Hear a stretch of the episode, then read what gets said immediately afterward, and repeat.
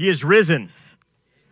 He is risen indeed. Amen. Good, good. And because of all the crazy stuff in the world that's going on, uh, it's a, de- a definite time to rejoice in the resurrection of the Messiah because not only did he seal our salvation, but because of the resurrection, he promises a future. And that future will not be like what you see in Shanghai uh, with people being locked down, throwing themselves off of buildings. You'll not see Ukraine. You will not see Iran uh, going crazy with nuclear bombs and stuff like that, and the world in the immoral mess that it's in. And because of that resurrection, it promises this, this kingdom that's coming where it's holiness and righteousness and there's no, no crime or anything like that. And so we're celebrating that today, not only for just salvation, but our future. And so, what I wanted to do is take you through a little bit of the full Passover. And we, we, we talk about it briefly when we celebrate the Lord's Supper, which we're going to do today, but we don't really go all in depth and drill down as we need to sometimes because we're limited in time. So, what I thought I'd do is, b- believe it or not, this is the, the one time that's pretty rare when Resurrection Sunday is following the Jewish feasts. Because Friday was Passover, yesterday was the Feast of Unleavened Bread, and then today is Feast of First Fruits, which is exactly how it should be celebrated. Christ resurrected on the Feast of First Fruits. And so um, you can thank the Catholic Church a long time ago for divorcing itself from its Jewish roots, and because it went anti Semitic, really, and um, they basically put Resurrection Sunday on an off day and not not coinciding it with Passover, which that's what they should have done. And again, it was total anti-Semitism. It's it's the churches had to suffer. And my my my thing not up running right now. Let me get my uh, my slides going here. Anyway, um, what you see in the Passover Seder, and it's called the Seder because in Hebrew it means the order. And it's not only just simply the order for the meal and for the, the ceremony, it's for the order of the Messiah. Because there's an order you'll see in the meal, but it's, it follows what happened in Messiah's life through his death, burial, and resurrection.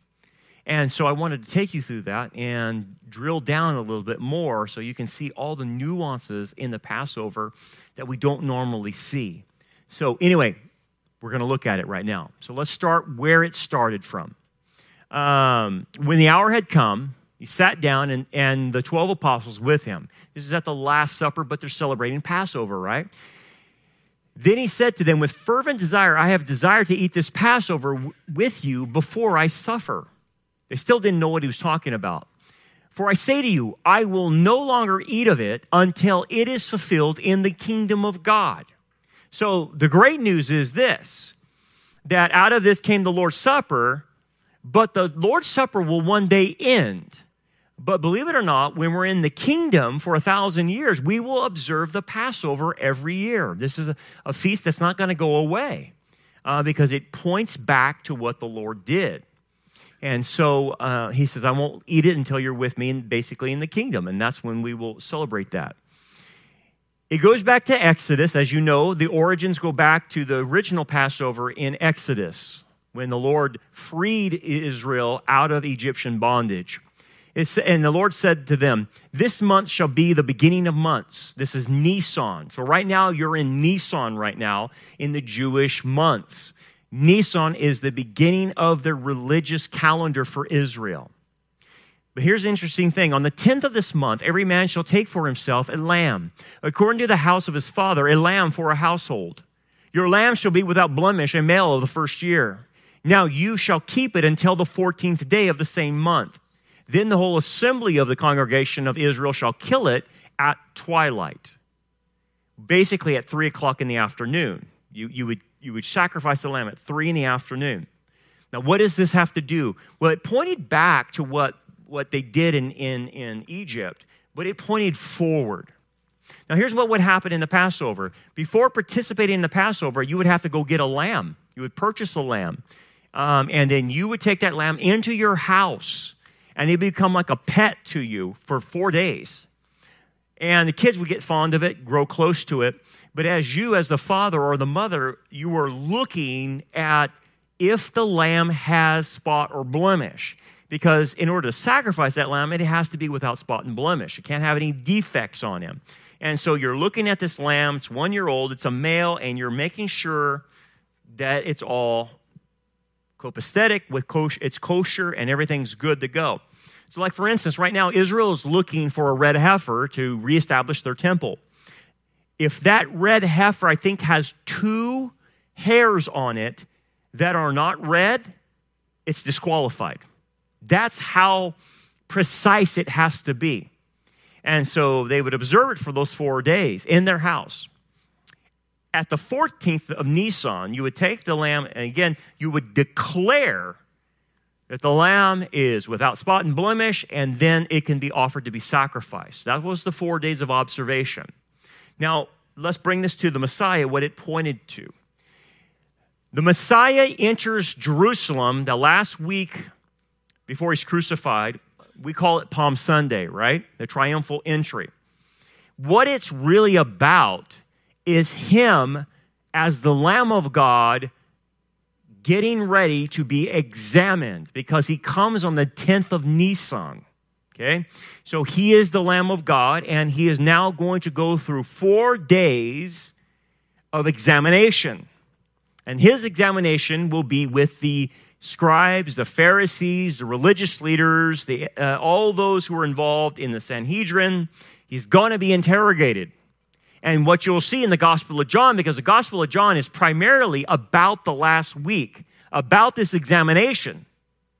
And so as they're looking at Jesus, they're examining him theologically.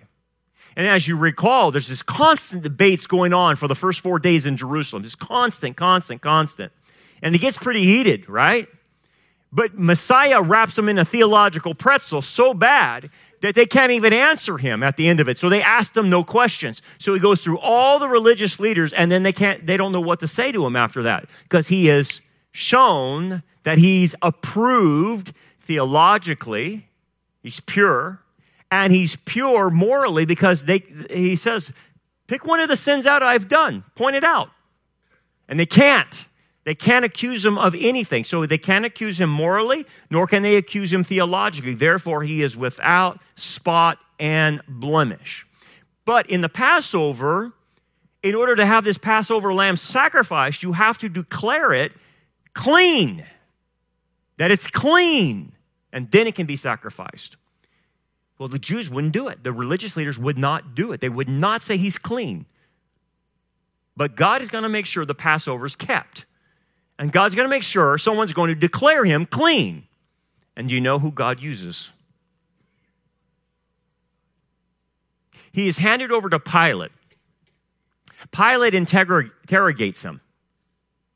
And three times, three times, Pilate will say, I find no fault in the man.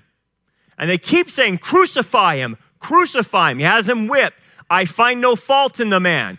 Crucify him, Crucify him. I find no fault. You guys crucify him. Three times, a pagan Roman declares the Passover lamb clean. Bingo. Now he can be sacrificed in concert with Passover. Amazing, huh? And then you shall take some of the blood and put it on, two, uh, on the two doorposts and on the lintel of the house where you eat it. So on the sides of the door and on the top. Now, the blood shall be a sign for you on the houses where you are.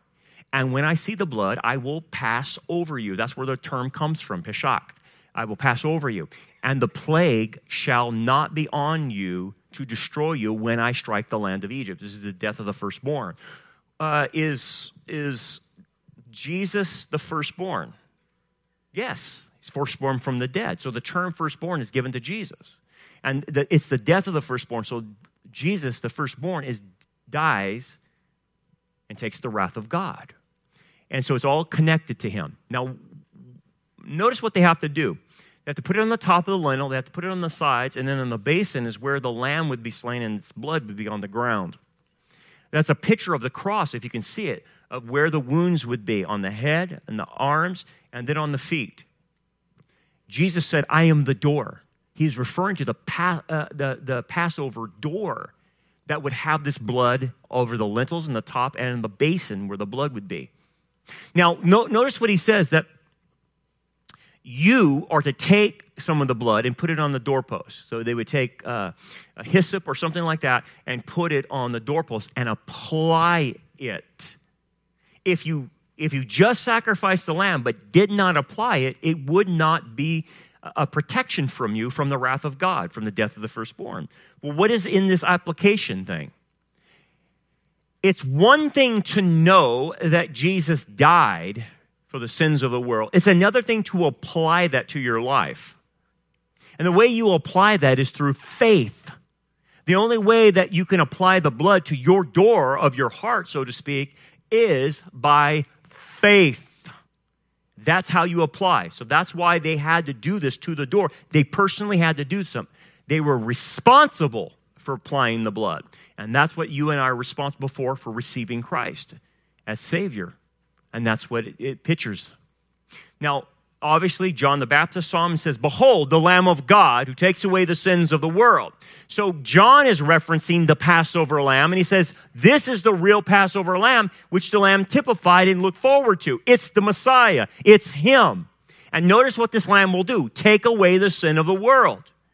It will, uh, this, this person has the ability to take away the sins of the world. Now, again, it has to be applied. It doesn't mean universal salvation, but because of Messiah's sacrifice and death, it makes every human being savable. Not that they will get saved, but they are savable. There's no one without, without the reach of God through his blood. God can reach anybody if they will believe, is the idea. So it makes everyone savable. There's not a person alive or has been that's ever not savable because of the death of the Messiah. He basically broke down the sin barrier and creates the bridge between him, us and God through him. Now, the Seder, the order of the service, cannot be done alone, it has to be with others. And, and so when we celebrate Passover, you'll do it, you would do it at your home, but you would, if you didn't have anybody with you, you would have to invite people to it because it cannot be done alone. It has to be done in community. It's the same idea with the Lord's Supper. The Lord's Supper cannot be done alone. It has to be in the community of believers when it's, it's done. But what does this mean? This slams American Christianity, where so many Christians think they can do their Christianity alone by themselves on their own. They never come to church. They say they believe in Jesus. They say they got saved, but they never come to church. They never are with the body of Christ. They're never in a Bible study. That is anathema to not only the Passover, but to the Lord's Supper and the body of Christ to think that way. Do you know why they think that way? That comes from the secular world where they want to privatize religion that you do your religion on your own and don't do it publicly with other people. Because you draw your strength from other believers when you're with them.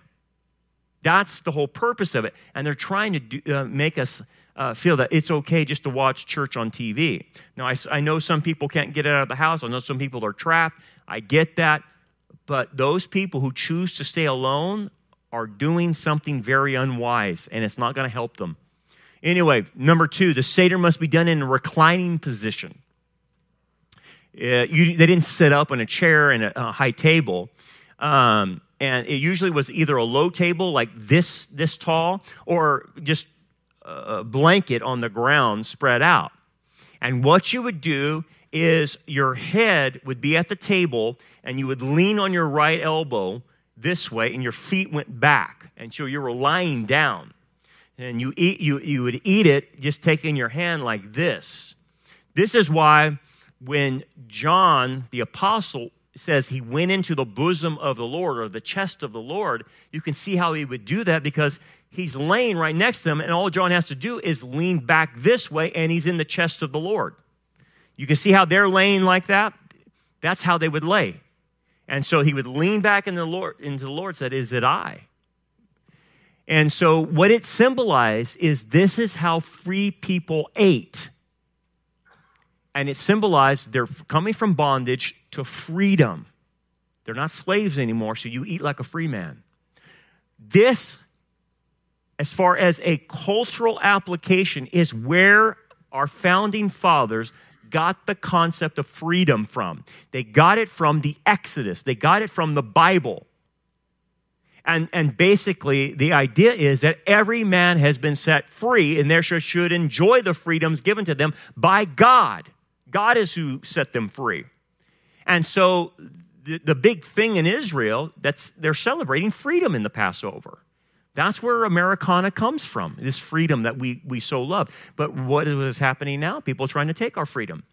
Remember this godly people love freedom, ungodly people don't. They love enslavement and they want to enslave other people. So when you see these people wanting to take your freedoms, is because they're ungodly. That's why. Because godly people, you know what? We just want to live our lives. We don't want to put anybody on ourselves. We want to raise our families, just do the right thing, and have a relationship with God, and no one interfere with that. That's what godly people do. We mind our own business and we stay busy doing our own thing with God. Ungodly people don't like your freedom and seek to take it away from you because they want to control how you act. And this goes against this principle right here in the, pay, the Seder, the Passover. Interesting. The Seder then must leave an empty chair and a cup for Elijah. So you have at the Seder table, you will have an empty chair like this, and then you will have a cup of wine poured for Elijah. So this is Elijah's cup. And you must have it at the Passover. Now, why do we have Elijah's cup? Why do we make a, an empty chair for him? Because he is predicted to come back. For behold, the day is coming, burning like an oven, and all the proud, yes, all who do wickedly will stumble.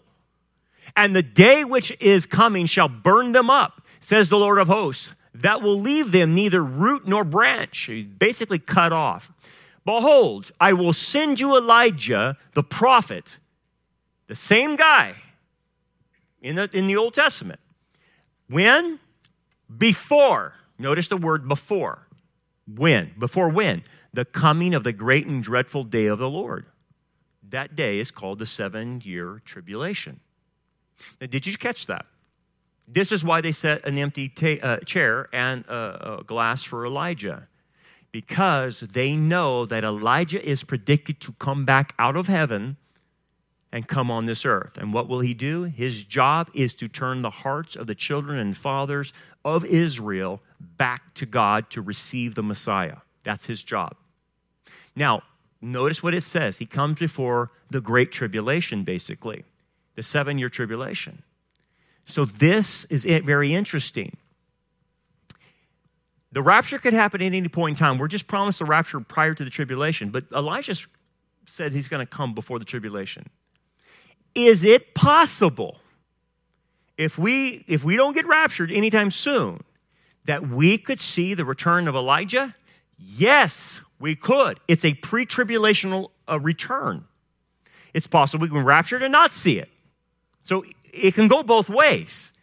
But what I'm telling you is, you could see this. That's why we leave an empty chair. That's why we leave a cup for Elijah, because he is foretold to come back. Now, some people have conjectured that maybe he's one of the two witnesses, and maybe Moses is the other witness, or Enoch, but definitely Elijah is coming back. And, and it's a good chance he's one of the two witnesses in the book of Revelation. Now, with that being said, um, the interesting thing of his job, when he comes back, I mean, Elijah is a you know, he, he would be in a, I don't know what kind of state. We wouldn't be glorified at this point, but he would come back as a human being. And if he's one of the two witnesses, he will die at the hands of the Antichrist, if that's Elijah. Now, now the two witnesses can be uh, Enoch and Moses, and Elijah can still be functioning. Uh, so he doesn't have to necessarily be the two witnesses, but it's very interesting that this happens. And again, that's why we leave this, this opening for Elijah. Anyway, the next order of events in the Passover is the Bedikat Chametz. And what that is, is you're to purge out the leaven from the house. Now, this is a routine um, that the father of the house would go through with his kids. And basically, what they do is they go through the house and they look for any piece of leaven you could possibly imagine. So, all bread is, is removed. Uh, any mold is removed from showers or anything like that, and toilets and all that stuff. And any, um, any fungus or anything growing is considered leaven like that. That's a, it's, it's a corruption. So they would actually go through the house and clean the whole house out of the leaven. Now, when this got carried into modern days, and the Jews still do this, they clean out the leaven before Passover. It actually transferred itself into Americana. And do you know how this tradition transferred into Americana? It's called spring cleaning. No joke, I'm not making that up. The concept of cleaning out the leaven from the house went into Americana as spring cleaning. When did we do it? In the spring. When is Passover? In the spring. You see how it jumped into the, our traditions of spring cleaning? It was to get all the leaven out of the house. Anyway, the father will take a candle made out of beeswax and they will search the house. And the instruments they have is a bag to put the leaven in that they find, a feather to sweep any crumbs, a wooden spoon to gather it, and then that's a beeswax candle to uh, gather, or sorry, to light the room so they can see. Now, here's what the father of the house does he goes through every corner of the house the cabinets, the cupboards, the drawers, every room, the closets, and they take that candle and shine that light in every darkened place of their house, even going under the beds. And the kids will follow him as they do it. And they and basically today they're, they're pretty good about getting the leaven out. But so what the father will do, he'll put 10 pieces of bread out through the house, and then the kids have to go and find the 10 pieces of bread, and they put it in the bag. Now, the idea is once they get the leaven, they put it in this bag and they burn the bag. They destroy all the leaven by fire. That's why a wooden spoon is used because the spoon that touched the leaven must be burned as well, and so will the feather. It all needs to be burned up because if it touched leaven, it needs to be ex- uh, exterminated by fire, by fire. Now, what is the significance of this? Well, it's a picture of before you participate in the Lord's Supper, before you participate in the Passover, you must get your house in order. What does that mean? You take the light, the light and you let it shine in all the rooms in your heart. You go in the closets where there's skeletons. You go under the bed where you've hid monsters. You go into the cabinets where you've hidden things and you expose everything to the light. And then once you find the leaven, it is your responsibility to get the leaven out of your house. Okay, so you do that, you take that leaven and you get it out of the house and you have to burn it. Well, what does that mean? Remember, fire is associated to judgment, God's judgment, fire. So what do you, what do you mean? So I, I get the I find the leaven in my own heart, in my house, in the household of my heart. I get the leaven, I take it out, and I allow it to be burned in the fire. Well, what is that? Well, what that is, is once you find that leaven as a believer, you confess that, and then that is judged. Your, the blood of the Messiah will cleanse you, and that blood it has a cleansing property because the one who shed the blood experienced the fire for you, the judgment of God. So from 12 to 3 p.m., Messiah was being judged by God the Father. That's why the whole area became dark. And that's why nothing was said but in that period of time. At the beginning of when the wrath starts with Messiah, he says, My God, my God, why have you forsaken me? Quoting Psalm uh, 22. And nothing is said for the next three hours. There's no mocking, there's no jeering, there's nothing being said. And then when it hits three o'clock, when the, the wrath of God is being lifted from him, he says, I thirst. Because the fire of wrath of God makes one thirsty. And so he says, I thirst. So the wrath of had been put on him. So the burning of the sin happens at the cross. But in order to have that happen on a fellowship basis, you must confess that sin, and then that sin is taken to the cross, and the wrath of God is applied to it then, retrospectively. And therefore, confession is what, do it, what does it for you, and the blood of Christ cleanses you because that's the sacrificial blood. So that's the important, uh, the, impor- uh, the important uh, aspect of the Passover is the cleaning out of leaven from you, cleaning out of sin, making you uh, whole again. In 1 Corinthians 5 7, Paul picked this up. He says, Therefore, purge out the old leaven, get that old leaven out of you, that you may be a new lump, the new creation in Christ, that you experience the new creation, the new uh, nature.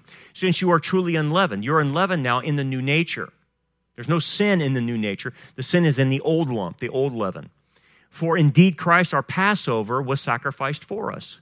Because he did this, this ha- you have the ability to purge out the old leaven. You can have victory over sin. You can have mastery over the sin nature. Anyway, now let's get to the lighting of the candles. So, um, what they would do in a Passover is you have the oldest person, oldest lady in the house come and light the candles. So, would anyone like to volunteer? I didn't think so. So Val Joe uh, will come and do this for us, and it has to be a woman. Val Joe's not the oldest woman in the room. She is turning 39 next month, I believe, and so um, she's still a youngin. Okay, so the lighting of the candle has or candles have to be done by a woman. Now, when I read the rabbis this week, I tried to figure out what are the rabbis saying of why a woman has to do this, and they give all kinds of reasons, but none of them make sense. None of them. I, I, it's all theory. But they should have known why a woman needs to do this. Now, this has been done for thousands and thousands of years. At this point, when you ask a, a rabbi or a Jew today, why do you do that? And they say it's tradition. It's like Tevye in Fiddler of the Roof. It's just tradition. We just do it. This is the way we do it. But there is a spiritual significance of a woman doing it. So, what she's going to do, light the candles. And then what she's going to do is wave her arms to her three times as she welcomes the feast of Passover. And then she's going to cover her eyes. And then we're going to say the blessing. And I'll explain why she does that. So, go ahead.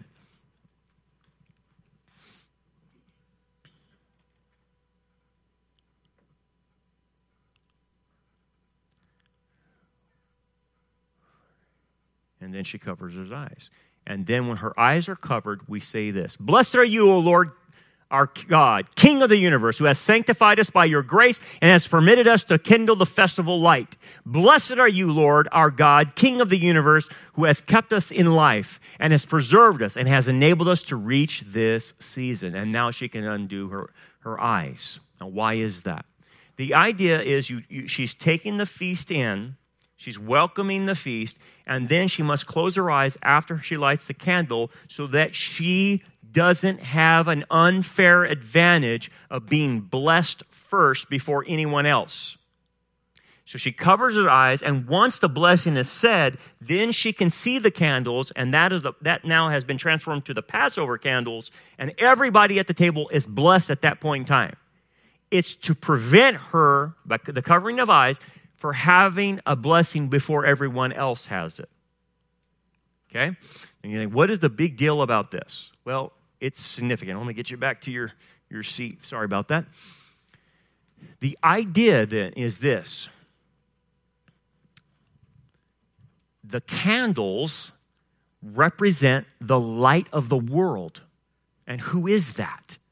Jesus said he was the light of the world, right? As a woman welcomes him, brings the, the Passover to the family who was the woman who brought the Messiah into the world? Miriam. Now, this is interesting. As I was reading the rabbis this week, um, I found it curious. They, they, won't, they, may, they, they should know this. They should know that a woman will bring the Messiah into the world. They should know that. How should they know it? Because, well, that's Brandon, that's a New Testament. No, no, no. No, no, no. Uh, you go all the way back to Genesis 3.15. By the seed of the woman, the Messiah will come and crush the head of the serpent. Seed of the woman, that's, that's weird. You don't say things like that. The seed comes from the man. But in this case, when Moses writes this, he says, no, it comes, this Messiah figure is coming from the seed of a woman. It's a hint at a virgin birth. No man is involved. And then when you get to Isaiah 7, he tells you flat out it's going to be a woman who, ha- and she's going to be virgin, and she's going to have the Messiah. So, when the rabbis do this and say they don't know, they should know. A woman would usher in the Messiah, and we know that happened with Mary, or Miriam is her real name. Mary was allowed to do this. You know the, the, the Christmas passages. And he, Gabriel, came unto her, Miriam, and said, Hell, you that are highly favored, the Lord is with you. Fear not, Miriam, for you have found favor with God. And behold, you shall conceive in your womb and bring forth a son, and shall call his name Yeshua. He shall be great and call and shall be called the Son of the Most High, El Elyon. And the Lord God shall give unto him the throne of his father David, and he shall reign over the house of Jacob forever, and his kingdom shall be, uh, shall be no end, for no word from God shall be void of power. And Miriam said, Behold, the handmaiden of the Lord, be it unto me according to your word. And there you go. That's why a woman lights the candles. Remember the order. Notice the order. We're following an order of the Messiah. Now we move to the four cups in Passover. There are four cups and why do we say there's four cups? Because there's four verbs that God will do for Israel and will do for us. I will bring you out. I will deliver you. I will redeem you. I will take you to be my people. The same is said about Israel, is the same as said about us. I will bring you out of this world that you're in. He brought them out of Egypt. He brings us out of the world. I will deliver you. How will he deliver us out of this world? By the sacrifice of the Messiah the wrath will go to him instead of us. And the wrath in, in the Old Testament went towards Egypt and not Israel to deliver them. I will redeem you. How are the Israel redeemed? By the blood of the lamb on the doorpost. That's how they were redeemed. How are you and I redeemed? By the blood of the real lamb. And I will take you to be my people. So now God creates his own people, not only with Israel, but with the church. You will be my people to do a task for me. And that's all four cups seen in our task and what he did for us. Let's do the first cup, the cup of sanctification. I am the Lord who I will bring you out of uh, from under the yoke of the Egyptians. He's calling Israel to something. And this is the, the, the, praise at the first cup. So in the Passover, you have four cups, but I'll just start pouring them. And so this is the first cup, the cup that God sanctifies Israel. This is the blessing you, you, you, you say before drinking that cup. Blessed are you, O Lord God, King of the universe, creator of the fruit of the vine. Blessed are you, O Lord of God, sovereign of the universe, who has chosen us from among all peoples, and did exalt us above all nations, and did sanctify us with your commands. For you have chosen and sanctified us above all peoples. We call the Jews the chosen people of God. Why? Why were they chosen? Were they chosen for salvation? No, they were already saved. They got saved in Egypt. What are they chosen for? Because this will tell you what you're chosen for. They were chosen to be a priestly nation to all the nations. They were to be a servant to the nations, to tell the nations about Yahweh and his goodness and his salvation. But the servant of Israel failed. So if you read Isaiah, Isaiah say that, will say that Israel failed as being the servant of God, and therefore God had to a, send a singular servant the Messiah, the suffering servant, to do the task that Israel failed to do. He suffered, died, rose, and then at that point offers to the nations what Israel was supposed to do. And now it's done through the church. But when the church ends, as you'll read Isaiah, he will turn back to his client nation, Israel, and use her again. And he will use her again in the Messianic kingdom, the uh, millennial age of a thousand years. Israel's not done, and they're eventually going to be that servant nation they were intended to be. So when you look in the New Testament, when Paul says you were chosen, it's not that you were chosen for salvation. You were chosen, just like Israel was chosen, to be a servant, to do something for him. That's what your choosing is about. That's what your election is about. It's about your task. You're not saved because you're chosen. You're chosen because you're saved and you're chosen to do a service for the Lord. That's like Israel was doing. That's where you get your concepts from. If you, you realize that, Calvinism goes out the tubes, out the door. It's gone. Down the tubes, out the door. Then we move to the your, uh, your, your cuts. And this is the ritual washing of hands. In the Urchatz, as we have seen in the, even in the Lord's Supper, there would be a washing of the hands because in the Hebrew mindset, the hands are the instruments that do, that do the deeds of sin. Um, this is not to clean your hands before you eat. It's not that. It's a purification of your hands. It's a purification of you because you're about to partake in a, a, a sacred ceremony. And just like the Lord's Supper, it's a sacred ceremony. So the washing of hands is to get you ready for the holy act in which you will participate in. Now, the interesting thing, um, there's a warning about this that if you're not ritually pure, if you're not, and what ritually pure means is that you have sin uh, between you and God that you're participating in, and you have not repented, you have not confessed it, or you're, you're out of fellowship with other believers. So either out of fellowship with God or out of fellowship with other believers. So Paul gives a warning. And he says this, therefore, eats of this bread and drinks of this cup of the Lord in an unworthy manner will be guilty of the body and blood of the Lord. But let a man examine himself Look all through the house. Look for the leaven, right? Examine. Look at the under the table, under the under the, the bed. And so let him eat of the bread and drink of the cup. For he who eats and drinks in an unworthy manner eats and drinks judgment to himself, not discerning the Lord's body. For this reason, many are weak and sick among you, and many sleep. For if we would judge ourselves, we would not be judged. And the idea is, even though the Passover and the Lord's Supper, do not take it if you're in sin. If you're out of fellowship with God, you're better off, don't take it. Get your business figured out with you and God because you can get sick or you can die from taking this ceremonially unclean. Okay? Now, the interesting thing about this, how do you make yourself clean? Well, you're already saved, so the only thing you need to do is confess your sins. And he says he is faithful and just to forgive your sins and cleanse you from all unrighteousness. That's how you become clean again. So you do business with God before partaking of it. Now, what Messiah did is he went one step further. It, look what it says. Now, before the feast of Passover, when Jesus knew that his hour had come, that he should depart from this world to the Father, having loved his own who were in the world, he loved them to the end.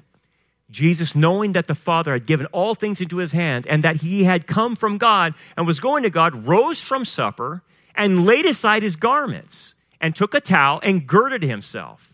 And the idea of girding himself, he had his belt, and you can just imagine that what he did with his belt is he put the towel right there and then went to each of them with that towel and washed their feet, and they would dry their feet with this towel in his hand. Okay? That's what he did. And he just he washed the disciples' feet. Now, this starts a commotion with Peter, uh, and we'll see. So in verse 6, it says, Then he came to Simon Peter, and Peter said to him, Lord, are you washing my feet? Now he's stunned by this because when you walked into a house, the servants did this to you. So he's taken on the role of a servant. And Jesus answered and said to him, What I am doing, you do not understand now, but you will know after this. So he doesn't get it. So here's Peter not getting it. He goes, You shall never wash my feet. Now, the problem is, Jesus answered, and again, he goes, if, you do not, if I do not wash you, you have no part with me. And Peter wrongly responds again, said to him, Lord, not my feet only, but my hands and my head. So he's misunderstanding the whole thing. What Jesus is teaching is called fellowship forgiveness. He's not talking about salvation. Peter's thinking in salvation terms. And when Jesus says, You have no part with me, he is saying, You have no fellowship with me if you don't allow me to wash your feet. So Peter goes, Peter's mistakenly think, No part of you, then I want to be part of you and I want to be saved, so wash my whole body. And Messiah responds and he says, uh, He who is bathed needs only to wash his feet, but is completely clean, and you are clean. So, Peter, you're clean, but I got to wash your feet because something else is dirty on you. And what, the, what is dirty is the idea that if you walk in this world in the dusty streets of Israel, you would pick up the dust on your feet. You pick up objects of the world on your feet, and that's what needs to be washed away. And it's the same concept. We're saved, we're clean, but as you walk in this world, you pick up the stuff on your feet, so to speak. You participate in the same things they do. You, you do the same things they do, which are sinful, and that needs to be cleansed from you. So only only what you need is to wash your feet to restore fellowship, not salvation. And that's what he was teaching him. He says, You're clean. It's not about salvation, it's about washing your feet. And again, what does this go to? How do you get clean? Confess your sins. But instead of water washing your feet, what washes you? If you continue to read in 1 John 1 9, you go to verse 10, it says, The blood of Christ washes you as you confess. So the washing uh, that Jesus did was pointing to the washing of his blood on you to reestablish fellowship forgiveness. Now let's move to the karpas. The karpas is the parsley or, or radish or something bitter, a bitter herb. And um, what we're going to have you do is participate in eating the karpas. Uh, and so if you want, uh, you need to send somebody from your family, and what you want to do is grab um, the elements of the water and the, the juice, and then grab one sprig of parsley for each person in your family, okay? So go ahead and do that right now. Okay. So the, the karpas uh, is it's a bitter root. Uh, it's it's got to be parsley, radish, or something that's bitter. Okay, and what you say is, "Blessed are you, O Lord, uh, our God, King of the universe, who creates the fruit of the earth." The idea behind the karpas is your parsley is going to have a funny taste to it when you put it in your mouth. Parsley has a bitter taste to it in the to begin with, okay? But we put something on the karpas so that you will taste it when you put it in your mouth. Now, it's not Roundup or anything like that, okay? So don't worry about the Roundup um, for you greenies. Um, uh, but we put something on it and you will taste it because in the in the supper what you would have in front of you was a cup of salt water okay and that salt water is uh, is to be used for dip your parsley in it or your your whatever bitter herb you're using, and you eat it with the salt water. And what is that a symbol of? Well, it's for Israel. It was the bitterness of slavery. That this is how they were before God redeemed them and that their tears they, they shed during that persecution and the death of the death of their babies uh, being thrown into the Nile that, that Pharaoh ordered and the heartache and the trials that they suffered and, and will continue to suffer through things as they have heartache and trials through the rest of their life, even though they were redeemed. But they're always to be reminded of what their old life was like and even what this current life we're going through. Now, the interesting thing for us can be said we are to remember where we came from and how Christ changed our lives and the bitterness of the old life to now the new life. The, the, the tears that we shed in the old life, and now that we have the new life, you're to remember and never forget what you went through, that you've been saved from your sins. And that reminder it, it, you will actually have a tactile sense when you taste the bitterness and you taste the salt water. The salt water is to remind you of tears that were shed by you. And the bitterness is to remind you the bitterness of life without Jesus. Because the promise, even though we are believers, we're still going to go through tough times in our lives and trials and tribulations where we're going to cry and sorrow and feel pain. But the good news is that the karpas reminds you what's coming. And what's coming is promised in Revelation 21 4. God will wipe away every tear from their eyes. There shall be no more death, nor sorrow, nor crying. There shall be no more pain, for the former things have passed away. So if you want to take your karpas, your parsley, I'm going to dip it in the salt water, and you may eat it now.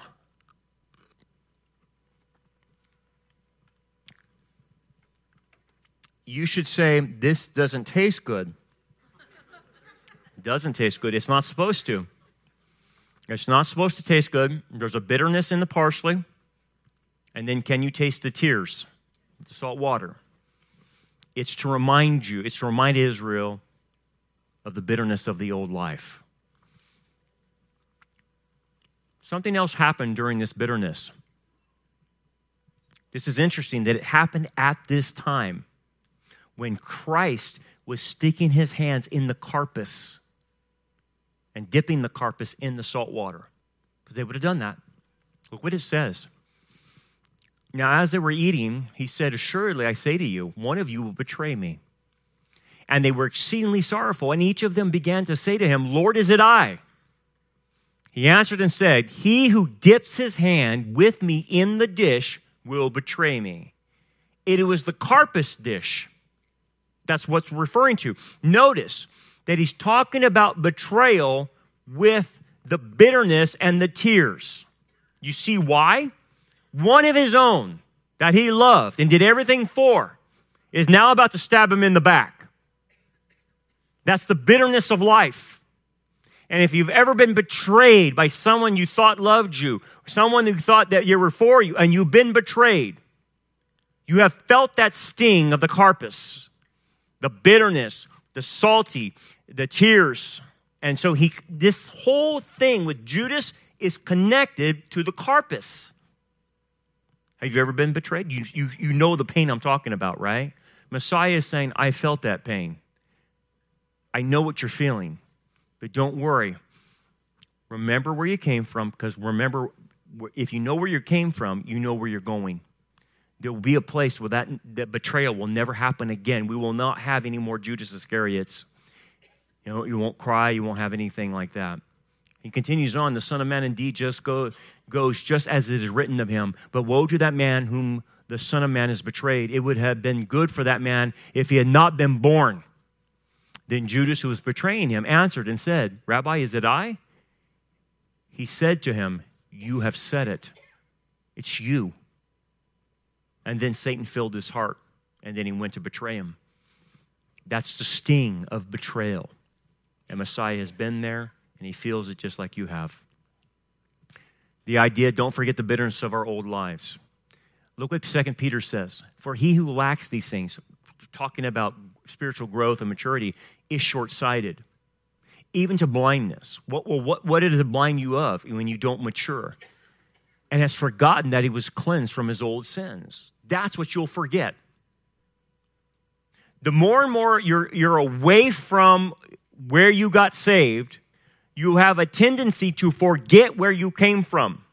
And if you forget where you came from and you've forgotten that you were cleansed from your old sins, it will well up in you pride that you're special, that, you know, it was, it was, uh, God should have given you salvation. And you're to be reminded no, you have been forgiven of your sins. Don't forget who you were.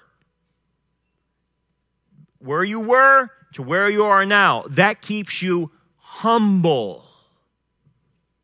And that's what it's supposed to do.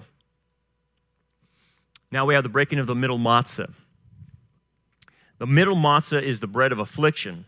And what you would have is the matzah tosh. And you would take the middle matzah out, obviously. And it was the second matzah. So just on the screen, I'm going to show you that's what the, this bag looks like inside. It has three compartments, and there's three matzahs in it. Your job in the Passover is to take out the second matzah. Again, if you read the rabbis, they don't know why the second matzah is taken out. They'll say it's Abraham, Isaac, and Jacob, and they're like, well, well, then why, why is Isaac taken out? Why not Jacob? Why not Abraham? Why, why would you take out that? It doesn't make any sense. So they just say what it is, but they don't know. But what the three matzahs point to is the Trinity. The Trinity, God is invisible, He stays hidden. Then, who becomes manifest? It is a second person of the Trinity that takes on an additional nature, becomes a man. But this man is different because he has no sin, which is codified in the bread having no leaven. Leaven represents sin, but this man, this Messiah, has no sin. He's the second person of the Trinity. And in this breaking of the matzah, um, it's called the bread of affliction.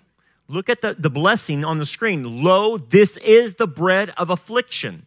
Now, for the Israelites, it, it represented uh, the affliction they suffered in Egypt. But they didn't realize it pointed forward to the Messiah and his affliction, as Isaiah 53 talks about. And so, interesting enough, it has to be burned like this to show the stripe marks. Now, they obviously can connect this to what they experienced in, in Egypt as being whipped by their taskmasters. But who else was whipped with a cat of nine tails? Messiah, right? So that, that should be an easy correlation. The one thing that gets them is the bread is pierced. Now, the idea in the Old Testament is that you could pierce your heart, uh, you pierce God's heart, and things of that nature. They read where the Messiah would be pierced. And so this is the, the, the kind of mystery for them. it's not for us. But what they're supposed to do in Passover is the, the father of the house puts the bread in front of a candle. And what will happen in the house that's dimly lit, that candle will show the light through the piercings of the bread. Now, again, they do this and they, they still scratch their heads and like, what, what's, what, I don't know, we're just doing this because of tradition but it's a picture that the Messiah would be pierced. And Isaiah talked about it, and Psalm 22 talked about that. The Messiah would be pierced. And so that's why you have the burn marks and you have the piercing. So then the bread of affliction is you break the middle matzah, representing death. Okay? And that middle matzah is broken and then put in another bag called the afikomen. And we'll get to the afikomen later. But um, when you break the middle uh, matzah and you, you put it in the afikomen bag, it refers to Isaiah 53. He was despised and rejected of men, a man of sorrows and acquainted with grief. We hid, as it were, our faces from him. He was despised, and he, we did not esteem him. Surely he has borne our griefs and carried our sorrows, yet we esteemed him stricken, smitten of God, and afflicted. But he was wounded for our transgressions, he was bruised for our iniquities, and the chastisement of uh, our peace was upon him. And by his stripes we are healed. That's what the bread of affliction is about. It's about the Messiah. The interesting thing, when he's being examined the week before he's crucified and Passover is about to begin, look what he says. Jesus said to him, I am the bread of life. He who comes to me shall never hunger, and he who believes in me shall never thirst. Now, wait a second. That's Passover language. Remember when I, I, first quoted one of the passages about Passover is that everyone is invited to eat the bread. He's using Passover language here. I am the living bread which came down from heaven. That's referring to the Matzatash. You can't see God, but who came out? The second person of the Trinity came down from heaven and became a man. It's the Matzatash he's referring to when he's talking to the Pharisees and the Sadducees. Should they have known this? Yes, he's using Passover language. I am coming out of the matzah tash. You celebrate three breads. I'm the middle matzah. I'm the bread of affliction, is what he's saying. If anyone eats of this bread, he will live forever, right? And the bread that I shall give is my flesh, which I shall give for the life of the world. If you want to have life, you must eat my body. Well, what does that mean, eating? Not literally. This is what threw them off. It means you metabolize what I'm saying. Eating, when you eat something, it goes into your body and then goes to your stomach and then it starts metabolizing into your body. That is how faith is. When you believe in Him, He's saying, I want you to metabolize me. I want you to take me in as Savior. And you do that by faith. You metabolize Him and He becomes part of you. And the Holy Spirit indwells you, right?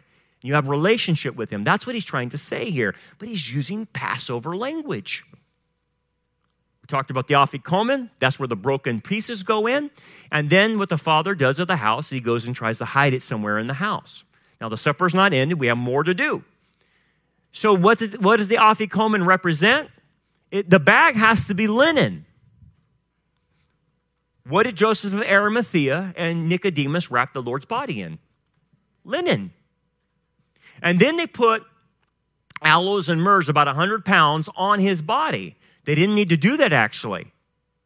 So this is them burying him. This is how they would have done in the ancient world, and they put him in the tomb. Now remember, Passover was Friday. What's Saturday? Feast of unleavened bread. Unleavened bread, yeah, unleavened bread. Remember, unleavened bread represents the Messiah. This has to do with his body when he's placed in the tomb, something that normally would happen to a human being doesn't happen to him. The scripture says his body did not see decay. Why does his body see decay? Because his body has no leaven in it. He doesn't possess a sin nature. And because his body has never sinned, in his body, his body laid in the tomb and did not decompose at all. It was the same as when they laid him that time after he died. It would have never degenerated, it would never started corrupting because he is without leaven. Thus, the feast of unleavened bread is on Saturday. And then the feast of first fruits is Sunday the resurrection. Then the kids will ask four questions to their father. Why, are this, why is this night different? On all other nights, we may eat leavened and, un, and, and unleavened bread, but on this night, we can only eat unleavened bread, Dad.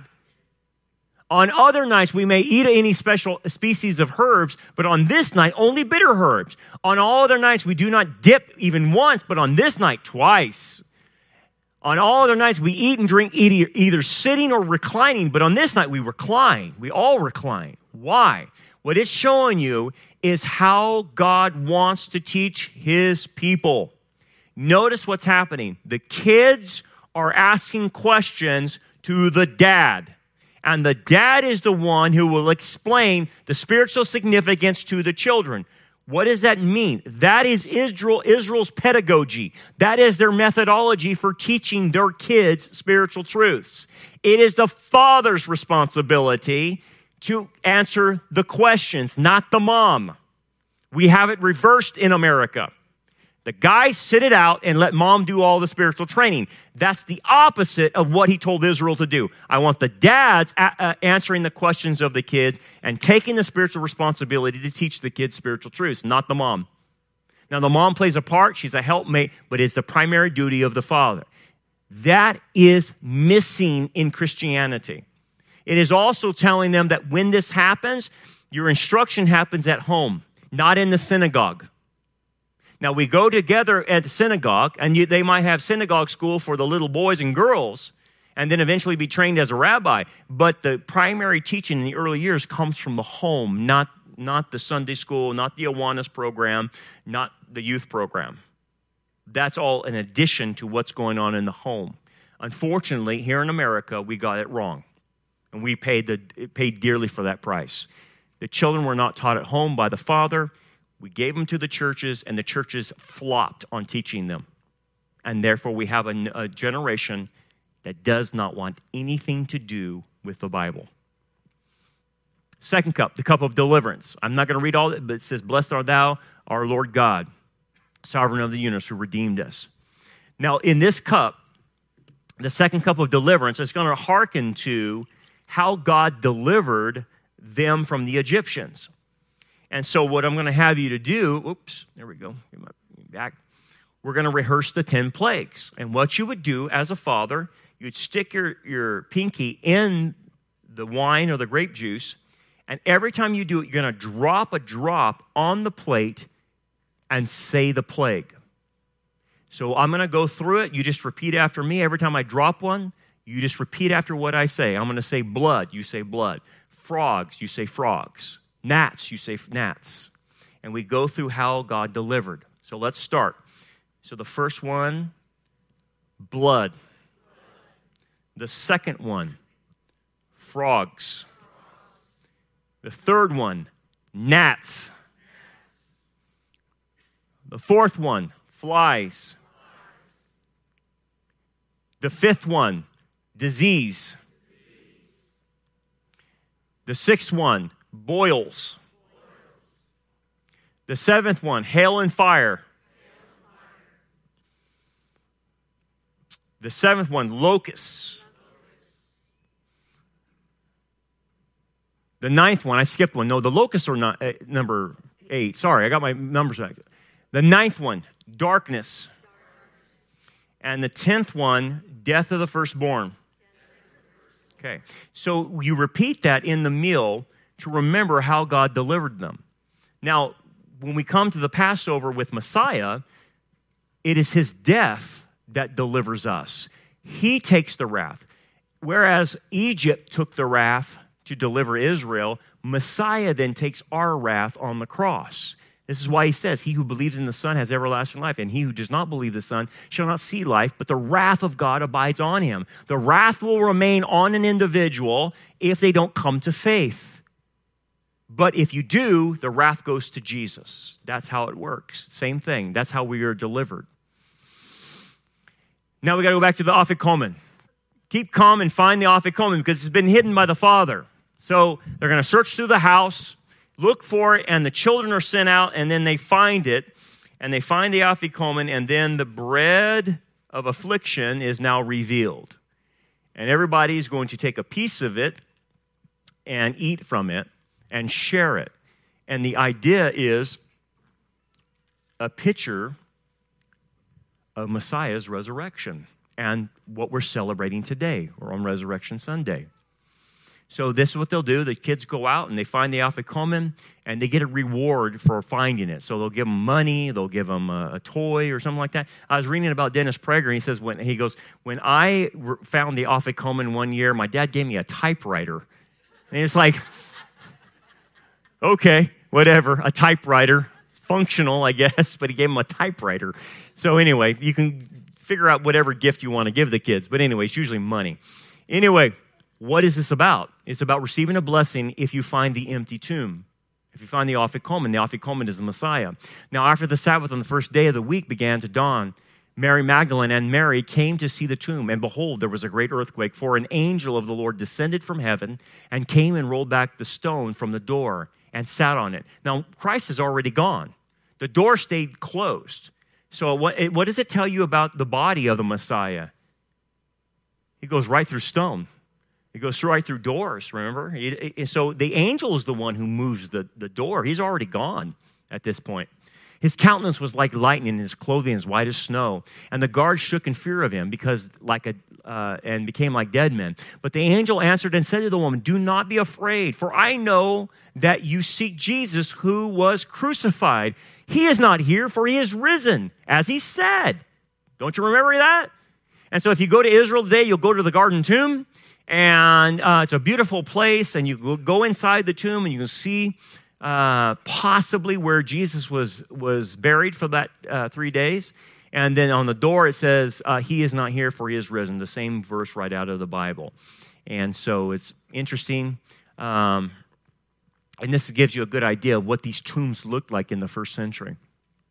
Anyway, come, see the place where the Lord lay, and go quickly and tell his disciples. Notice what he, the, they keep saying go tell the disciples. He is risen from the dead. Indeed, he is going before you in Galilee. There you will see him. Behold, I have told you. So they went out quickly from the tomb with fear and great joy and ran to bring the disciples word. Notice the emphasis Spreading the word, spreading the word.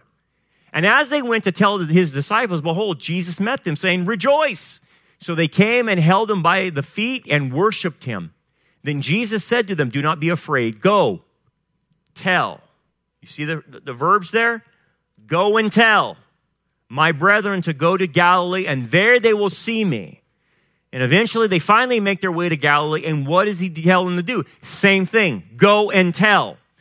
All authority has been given unto me in the heaven and on earth. Go therefore and make disciples of all the nations, baptizing in the name of the Father and of the Son and the Holy Spirit, teaching them to observe all things that I have commanded you. And lo, I am all I'm with you always, even to the end of the age.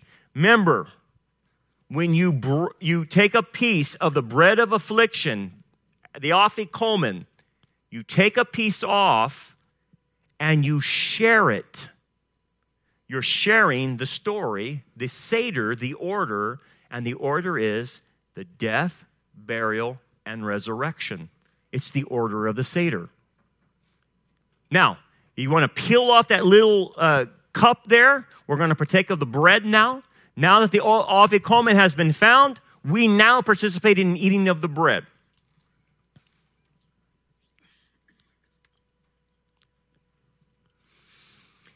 And it says this in Luke 22 19. And he took the bread, gave thanks, broke it, and gave it to them, saying, This is my body, which is given for you. Do this in remembrance of me. Then he moved to the third cup, the cup of redemption.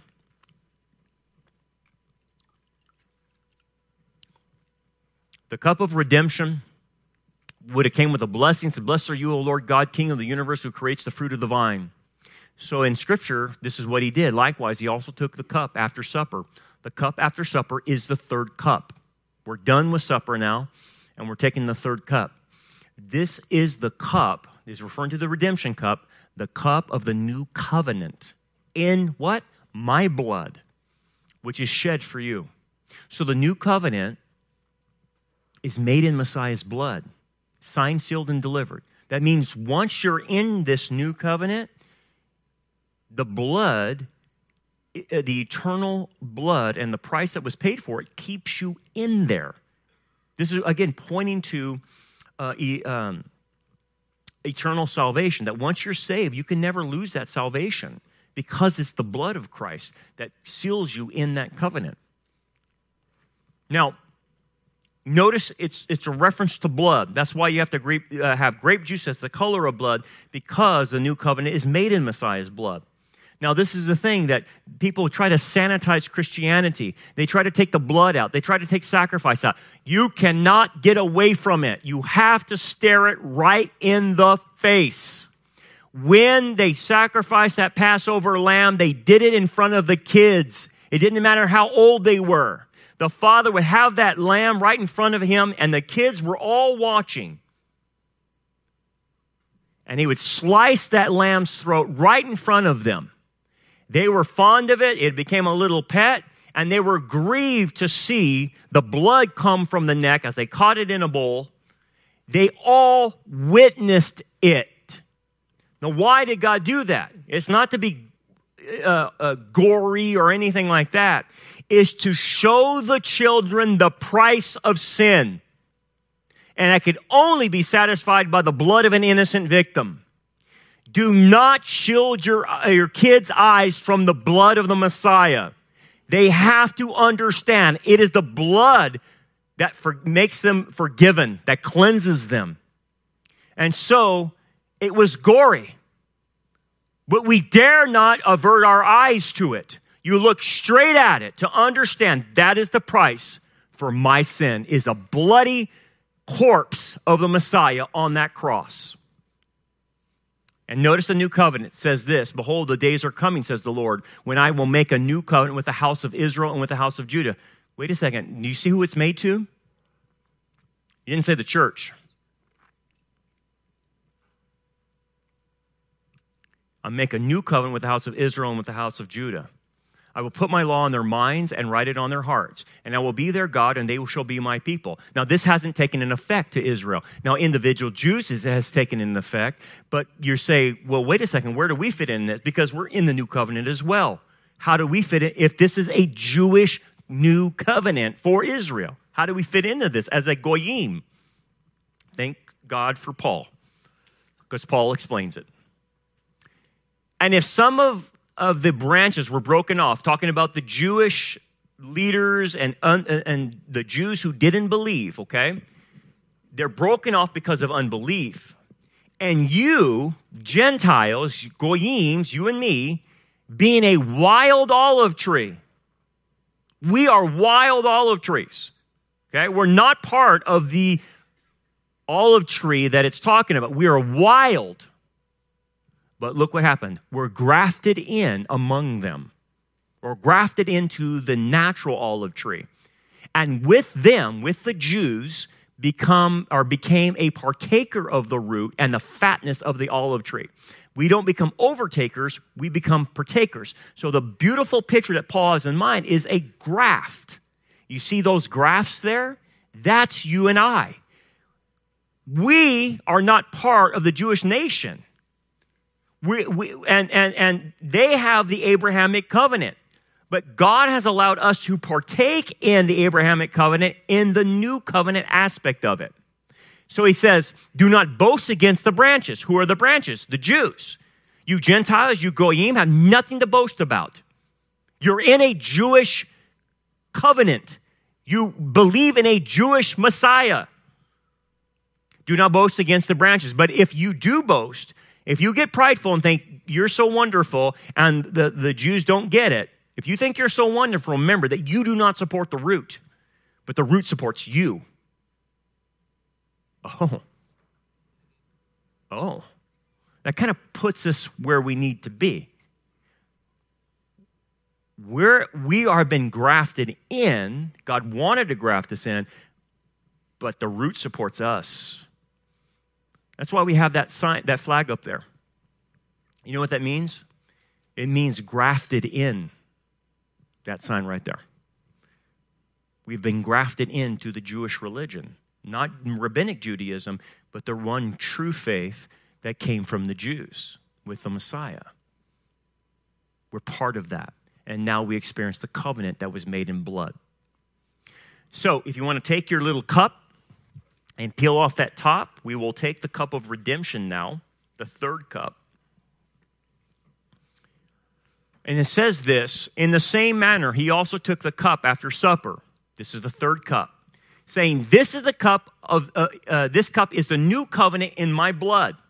This do as often as you drink it in remembrance of me.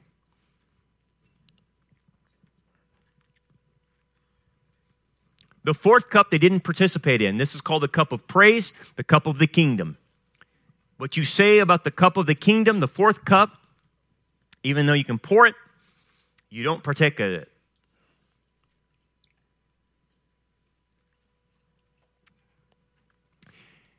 You say, Blessed are you, O Lord God, King of the universe, creator of the fruit of the vine, for the fourth cup. But look what Jesus said. He took the cup, the fourth cup, and gave thanks and said, Take this and divide it among yourselves. For I say to you, I will not drink of the fruit of the vine until the kingdom of God comes. So they took it, but he didn't.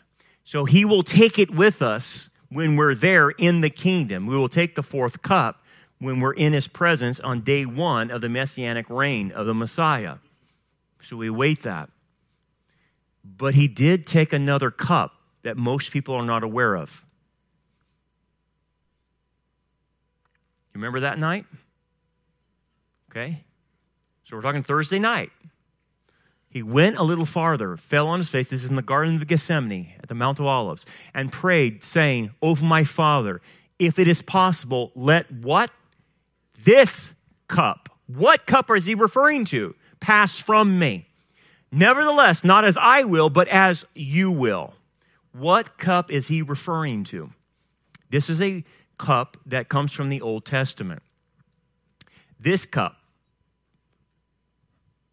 I'll just use this cup as an example.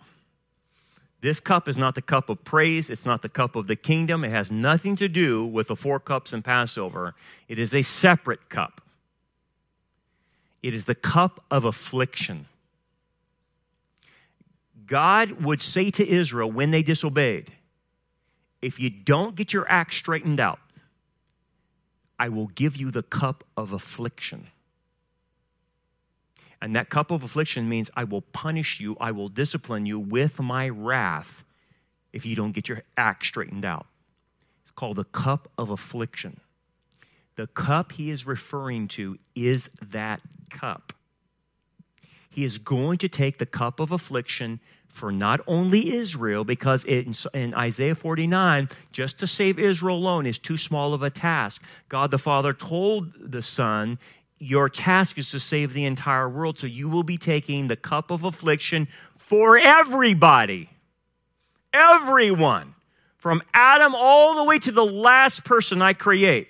You will take the cup of affliction for everyone. And Messiah realizes this. He's going to receive the wrath. And the one thing he says, is there another way? And there's not. You must die. You must sacrifice yourself for all of them. That is the only way to redeem them. It is your blood. It's not just human blood. That blood, because he's the God man, is human blood, but that blood has eternal value because he's God. And that's the only blood that can save everybody. So he took that cup for us. Now he says this For as often as you eat this bread and drink this cup, you proclaim the Lord's death till he comes. So as long as we take the pass, uh, sorry, the, uh, the Lord's Supper, every time we do it, we proclaim his death, but it has an eschatological aspect to it until he comes. One day we will take the last Lord's Supper, and then he will call us home. And when he calls your, you, you home, here's what it will sound like it's the Tekiah Gedola. It is the last trump in the Feast of Trumpets. It's the last blast. There's a hundred blasts at, in the Feast of Trumpets, and the last one is the Tekiah Gedola. That is what you will hear when you take the last Lord's Supper and He's ready to take you home. This is what you'll hear.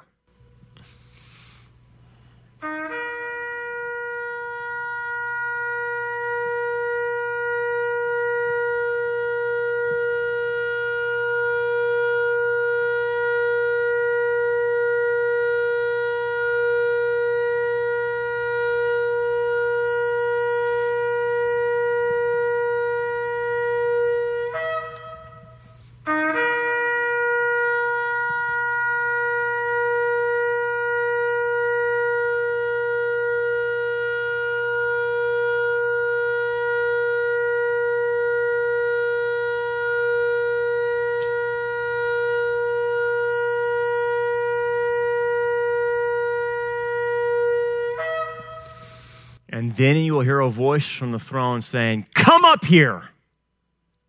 And because of what we're celebrating today, the resurrection of the Messiah, not only did he pay the price for our sins, but it allows us to live in the kingdom forever with him. And because of that, the rapture is assured to us. Everything he has promised in the future comes by the resurrection. I'm ready for that sound. Let's pray.